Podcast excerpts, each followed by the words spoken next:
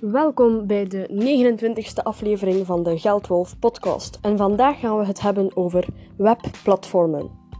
Wat zijn webplatformen nu eigenlijk? Wel, een webplatform of een online platform is eigenlijk een plaats waar jij je content of je business of wat je activiteit is tentoonstelt. Een contentplatform of een webplatform of een online platform kan dus zijn een blog, een website of ehm, ja, een blog en een website zijn eigenlijk de twee meest voorkomende. Maar ik hoor je al denken, maar ik heb een YouTube-kanaal, ik heb een podcast lopen op SoundCloud of op Stitcher of op Anchor. Waarom zou ik dan nog een eigen website van mezelf maken met mijn content? Wel, als jij bezoekers trekt, als mensen jouw content of jouw business zoeken, dan komen ze terecht op de website van een ander platform. Bijvoorbeeld in het geval van een blog op het platform van WordPress of in het geval van YouTube op het platform van YouTube. Je bezoekers gaan niet naar jou, je bezoekers gaan eigenlijk gewoon naar YouTube.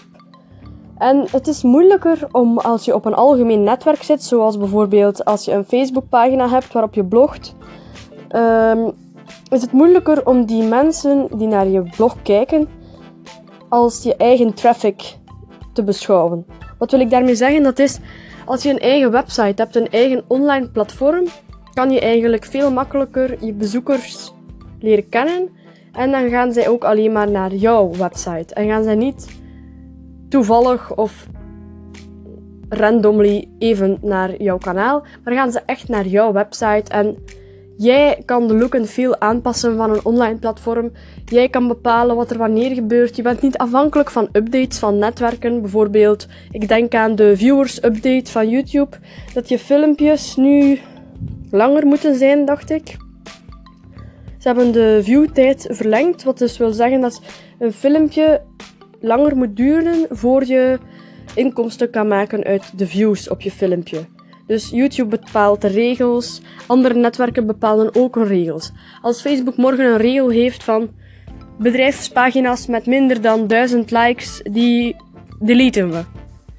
Dan heb jij al die likes die je opgebouwd hebt en al die klanten die je opgebouwd hebt via Facebook en die je content volgen, ben je dan in één klap door één stomme regel kwijt. Daarom is het goed om je eigen website te hebben. Op een eigen website heb je geen last van regels en blijft alle content die je produceert van jou.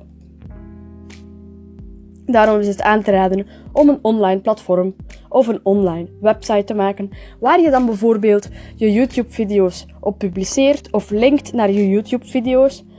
Um, of waar je dan bijvoorbeeld, zoals ik nu doe met de podcast, ik heb dat vandaag gelanceerd. Ik maak een eigen website en daar zal ik altijd podcasts op publiceren, zodanig dat mensen gewoon naar mijn website hoeven te gaan en niet meer naar een app hoeven te zoeken om podcasts af te spelen.